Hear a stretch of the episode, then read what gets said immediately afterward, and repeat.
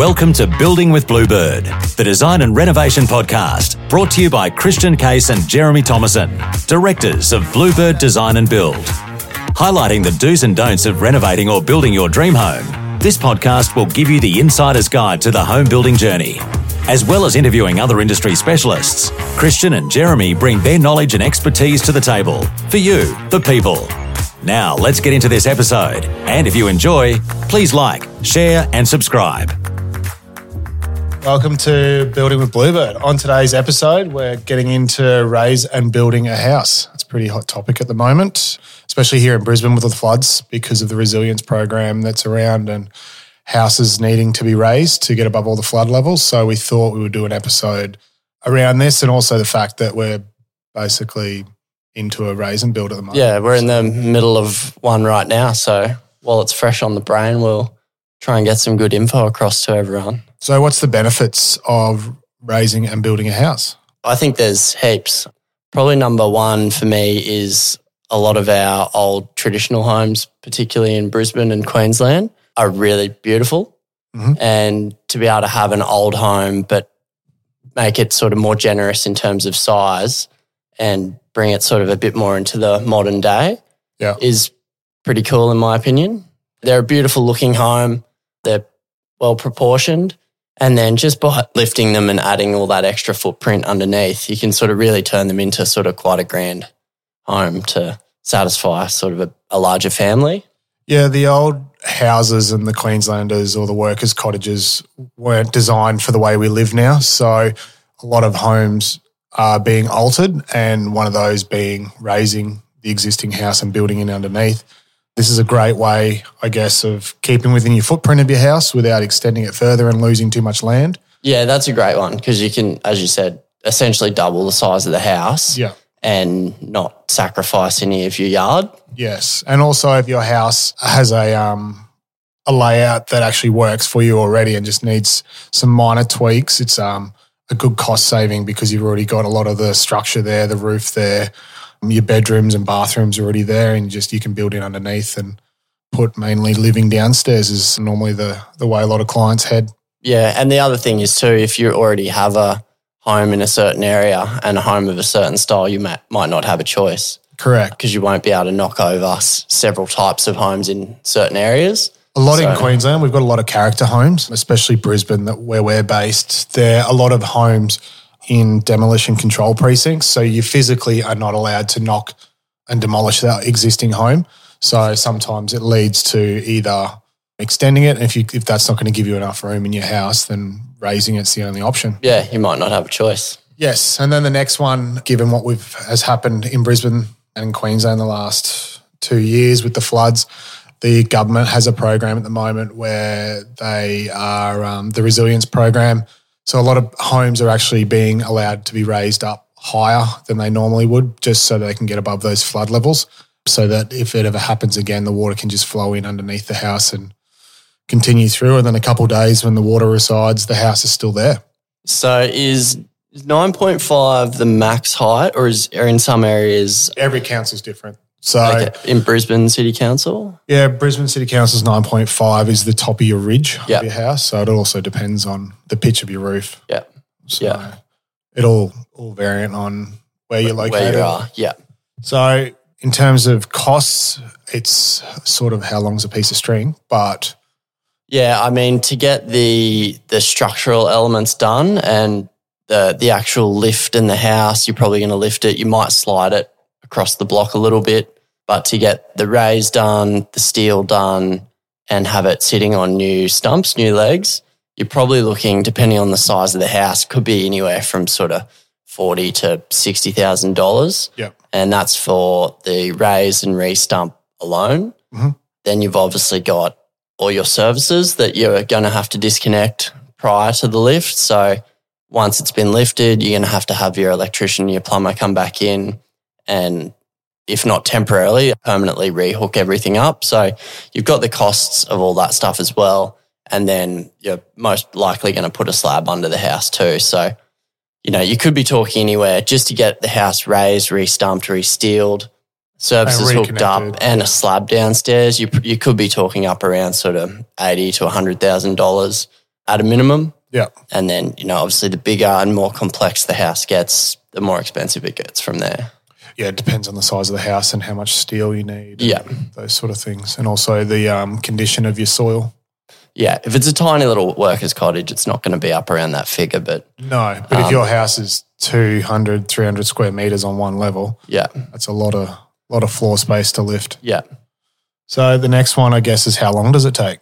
Yeah. There's not a huge amount of time generally in the actual raise and restump process. Probably going to, if it's not a really complex site, if it's all sort of on the one level, the one plane, you're not dealing with a huge slope, you're probably going to have that knocked over in two weeks if the weather is good. So you probably demo a few things. There's a few days there. Yeah, it sort of depends on what's set up on the lower level of the house. Traditional old workers' cottage or Queenslander, you're probably just going to have some screening downstairs around the perimeter to deal with, which, you know, on steel or timber or even Yeah. concrete posts. you'll have that gone in a day and then re-steeled. You probably have that done in sort of three, four days. And then the raise will take a couple of days and the re-stump will be sort of three or four days. So on top of that, you've got the time frame for your services. And then if you're going to put a slab down, you're going to have to throw a couple of weeks at that too. Yeah. So two to three weeks then for a full raise and restump. Raise, re-stump and slab down, you'd probably want to give yourself, I reckon, four to six weeks to be safe. Yeah, right. Okay.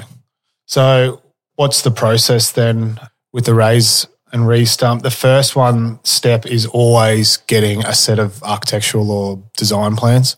This is your guide. We always go on about this, but having a decent set of plans changes the game. This is your blueprint for your design and your house and how everything's going to move forward. So you want to make sure this is correct. So not only do you need your design drawings, but you also need structurals. So your structurals will show the existing bearers and their sizes and what the new beams will be and if they're required to um, help with the floor span and the new rooms that'll be underneath and along with this where the steel posts will be located and then also where your footings will be so your depths of your footings and how many you need Yeah, well, you're going to need all that because you're obviously going to need building approval for a job of this magnitude. And certifiers are getting more picky with how drawings are. So Yeah. you do really need a good set of drawings. Yep. So then, obviously, like Jeremy just said, you'll need building approval because it's major structural works.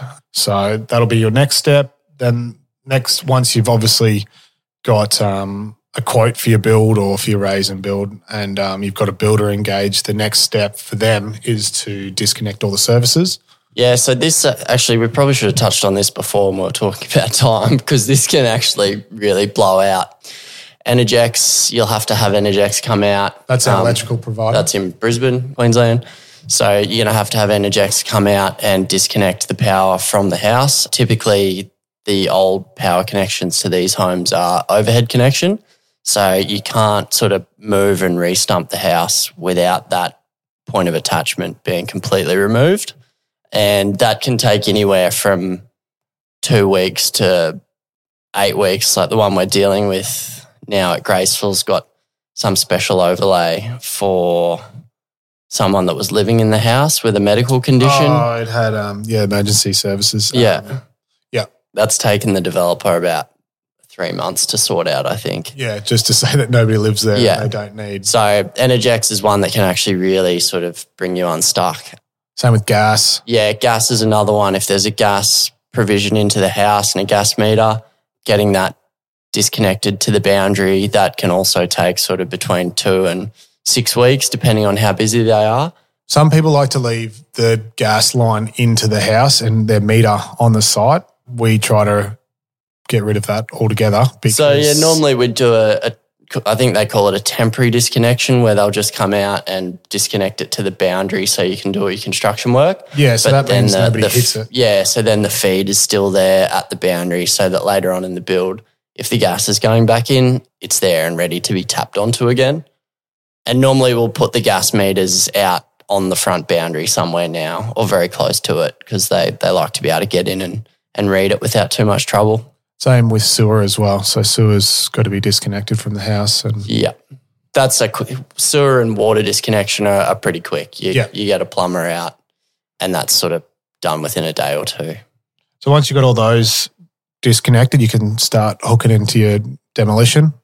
Um, yeah, and as we said before, the typical old sort of workers' cottage or Queenslander, it will probably just be some timber screening downstairs around the perimeter. But you know, we're starting to do demolition on houses now that were had been built in like 15, 20 years ago. That is more of a complex situation. Uh, the one we've just been working on up the road, that was built in, I think, 15 years ago.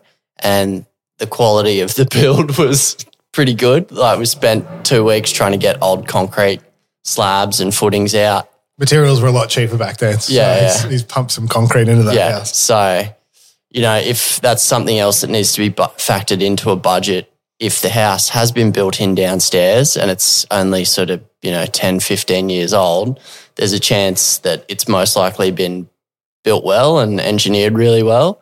And getting rid of those materials can be a costly exercise. Yeah, it's not. Um, a lot of it's been upgraded already to the new code, so it's a little bit different to just knocking out the old hardwood Yeah. posts and concrete posts you've got underneath your house. Yeah, that's right. So once you've gone through, and a lot of the other demolition happens now as well, because there's no point having some extra weight to lift on the house if you don't need it. So if you've got existing bathrooms or kitchens in the upper floor, they're normally removed prior to the lift, just to facilitate the um, the house lift and going a little bit smoother. So after you've got all your demolition, the um, normally your team will come in and put in the steel beams attach them to the existing timber bearers that you've got underneath or upgrade anything else that's in the floor structure that needs to be upgraded. Yeah, so typically that's the the easiest way to install, depending on what the design is for the new plan. So much easier just to be able to bring the beams in, slide them alongside the old timber bearers and put some bolts through. But, you know, if you're cutting out voids or changing the layout of the floor, that won't be like that everywhere. You'll have sort of beams going in the other direction in some locations and welded to other steel beams or new steel columns that are going in. Yes. So, yeah, it's all dependent on what your design is. Yeah. And ideally, when you're raising a house or, yeah, if you've got an old house, having the beams or the old bearers run left to right from your boundary to boundary is an easier job, I find, in terms of trying to, or it's more, I think, Well, it's a shorter span. It's isn't shorter it? span, Yeah. but also it's yeah, it's a lot better in terms of layouts. I've found works a little bit better in terms of your house design. Yeah. Um, Well, normally we'll try and, depending on the height of where the house sits currently, but if sort of if it's, you know, between chest and a bit overhead, we'll get all that steel in before we do any strip out of the old concrete slabs. Yeah. Just because it makes it so much easier. You can bring a machine in with steel beams, sort of crank them up to the height of the old floor structure and then install them before we then lift it. yeah. So it just makes it a bit easier and quicker to do it that way. So once everything's all steeled up, ready to go in terms of floor structure, the guys come in and put their styes in. So Yeah, so they'll they'll come in and set out how they want to lay out their styes, how many rows there's going to be. so what are styes? Styes are you probably would have seen them. They're like the essentially the big Jenga block towers. There's timber blocks and they're sort of placed on top of each other.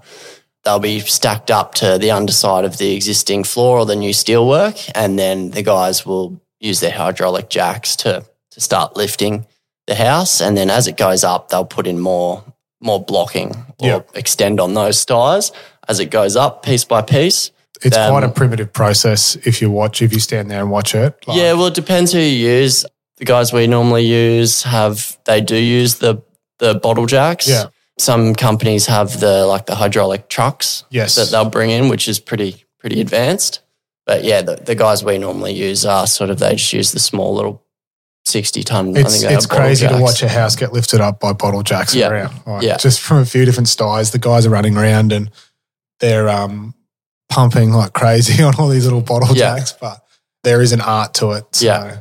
And then if we're going to slide or push the house over a bit and change the location on the property, depending on how far, if it's only going a little bit, I'll sort of just set those styes up and then sort of start sliding it along the steel beams across those styes. And they'll probably do that depending again on the height the house sits at, but they'll probably do that before it goes up too high. Yep. Just because it's easier to work from, you know, your feet rather than being sort of up on a ladder or on a sty. Yeah, and this normally happens because either the house where it's been resting has been sitting too close to the boundary, or the new design has centered the house up in the block. Yeah. So that you can get access down the sides, but also meeting all the new codes. So what is the because a lot of the houses in particularly like, you know, New Farm or West End or Paddington or Red Hill, Yeah. those smaller homes where they're sort of hugging one boundary more closely than the other. What is what's the go with that once we touch the house? Does it need to be centered so the boundary clearances are even or Well, it's normally comes down to fire rating and acoustic rating as well, because Yeah. you've got to have your fire clearances between your buildings. So, Yeah.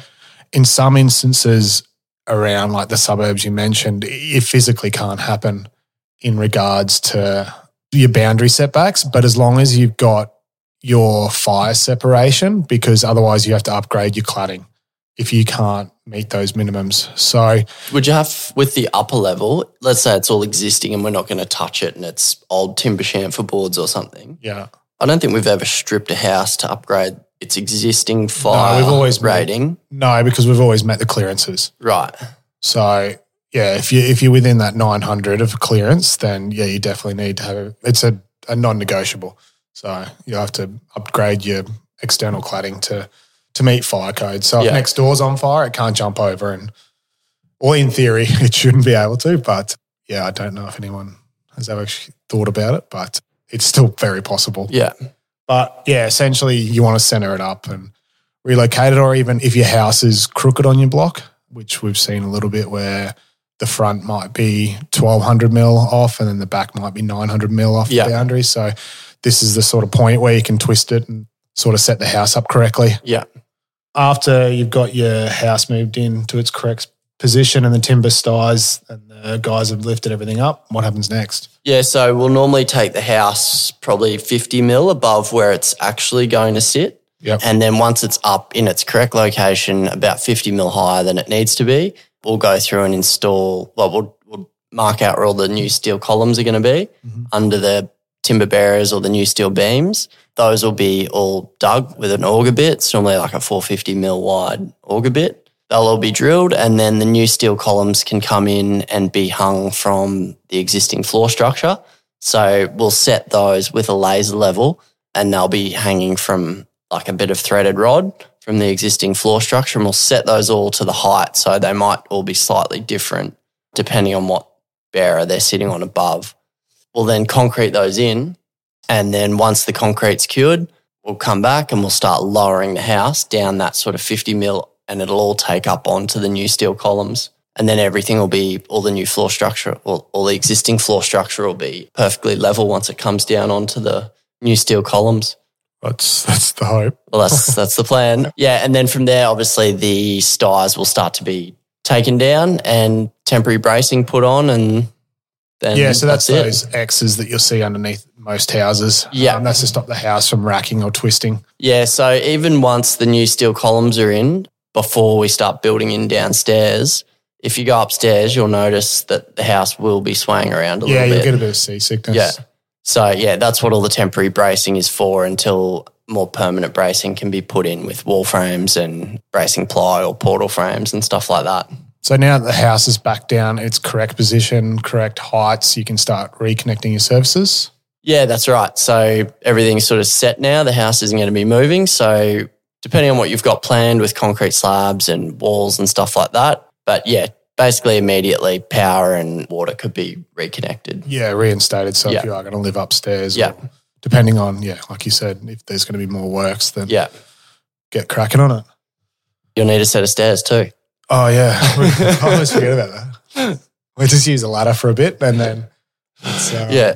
Don't forget, you'll be coming back to move in. You'll need a set of stairs. So that's high on the priority Well, that's normally picked up in the plans. Yeah. So, so once we've got, I guess, the house relocated, put back in the correct spot, and depending if you're doing exist additional works to the house, one of the requirements we have here in Brisbane is we need to provide a certificate stating that the house is in the correct position and in the correct height.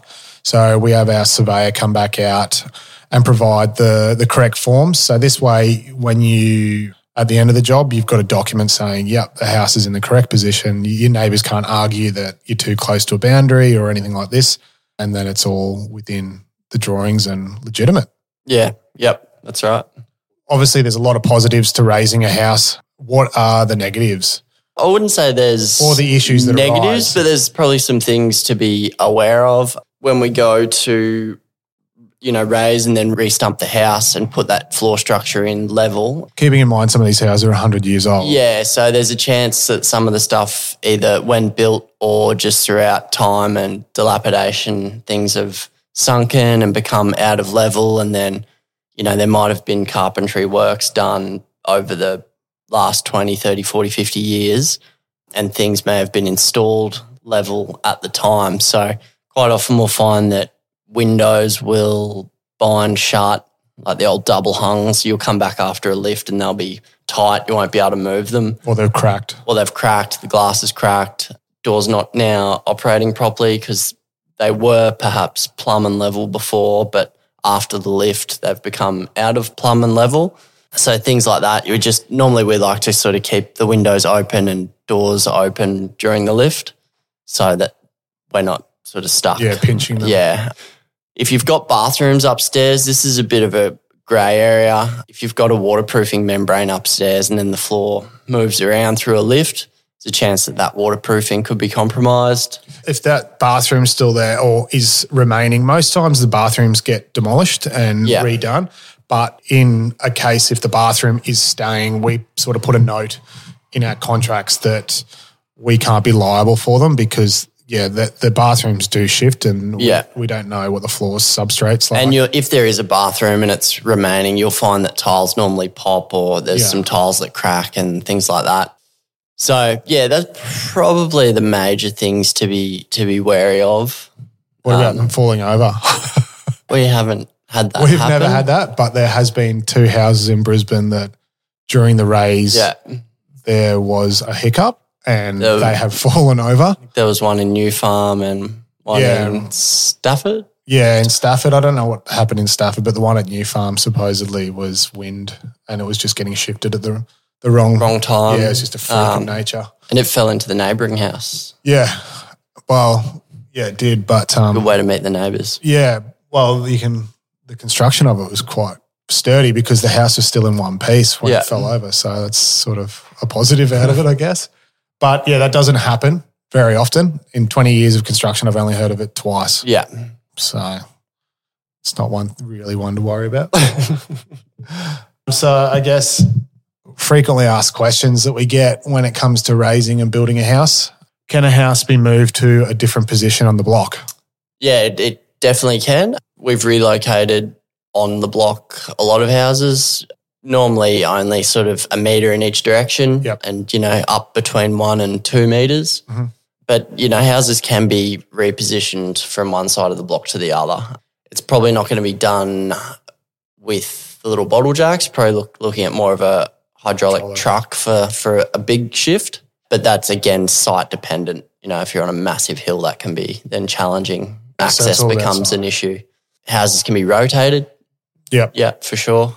Putting them back, aligning them with the boundaries correctly. or- Yep. Doing a Um, 180. I haven't seen that yet, but I have, I have heard of it. We haven't done it, but uh, yeah, I imagine it can be done. I think. You'd have to have a bit of room on site. Yeah. be um, a bit of fun, but Yeah. it can be done. Now, in terms of heights, you can go to whatever height is allowed in your council area.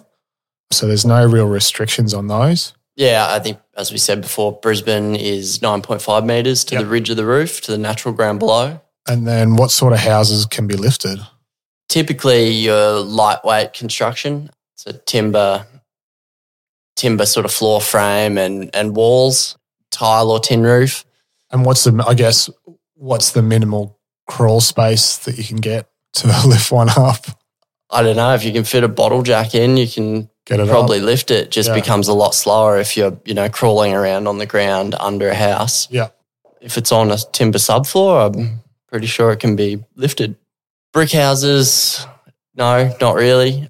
Well, just all the bricks. Yeah, you wouldn't be able to take the bricks with it. No, because if they're based on the ground. Yeah. But, you know, behind a cavity brick home is a timber frame. So Yeah.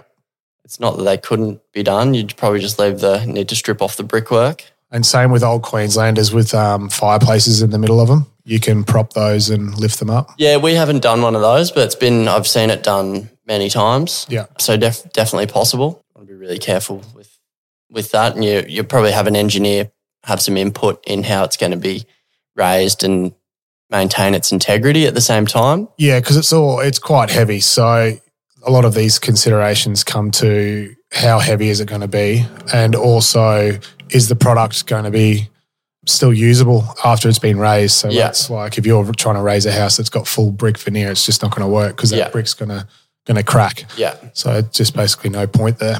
yeah, All yeah. good. That's probably about it. But yeah, I guess in summary, I think we love raising and building houses. They're, I think it's always a, a great result to to be able to maintain that the traditional style of those colonials and workers' cottages in Queensland is Yeah, and I guess we've done more of those than we have Yeah. new builds. Yeah. Uh, it's um sort of comes natural to us. yeah, we we love them.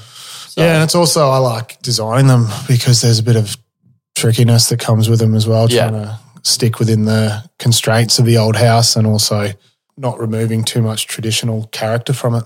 Yeah, yeah, well, that's it. But yeah, I think if you're looking to embark on a raise and build journey, definitely let us know and we'll see if we can help out with either design or building or, or, Or both. or any information you ever need. yeah, All good. Rightio. Well, thanks for tuning in to um, Building with Bluebird and hope we gave you a bit of information. see you next time. All right, folks, thanks for listening to Building with Bluebird. We hope you got some great information out of today's episode. If there are any questions or topics you want us to cover, or even if you want to be a guest on the podcast, please reach out via Instagram, which is bluebird underscore DB, or head to our website, www.bluebirddb.com.au, and contact us through there. Make sure you also like, share, and subscribe so you don't miss out on any exciting future episodes. All the information that has been discussed during this podcast is purely based off our own personal experiences and those experiences of our guests. The information, advice, and opinions presented are for general information only, and any reliance on the information provided is done at your own risk. We recommend you obtain professional advice in regard to any of the topics discussed during this podcast.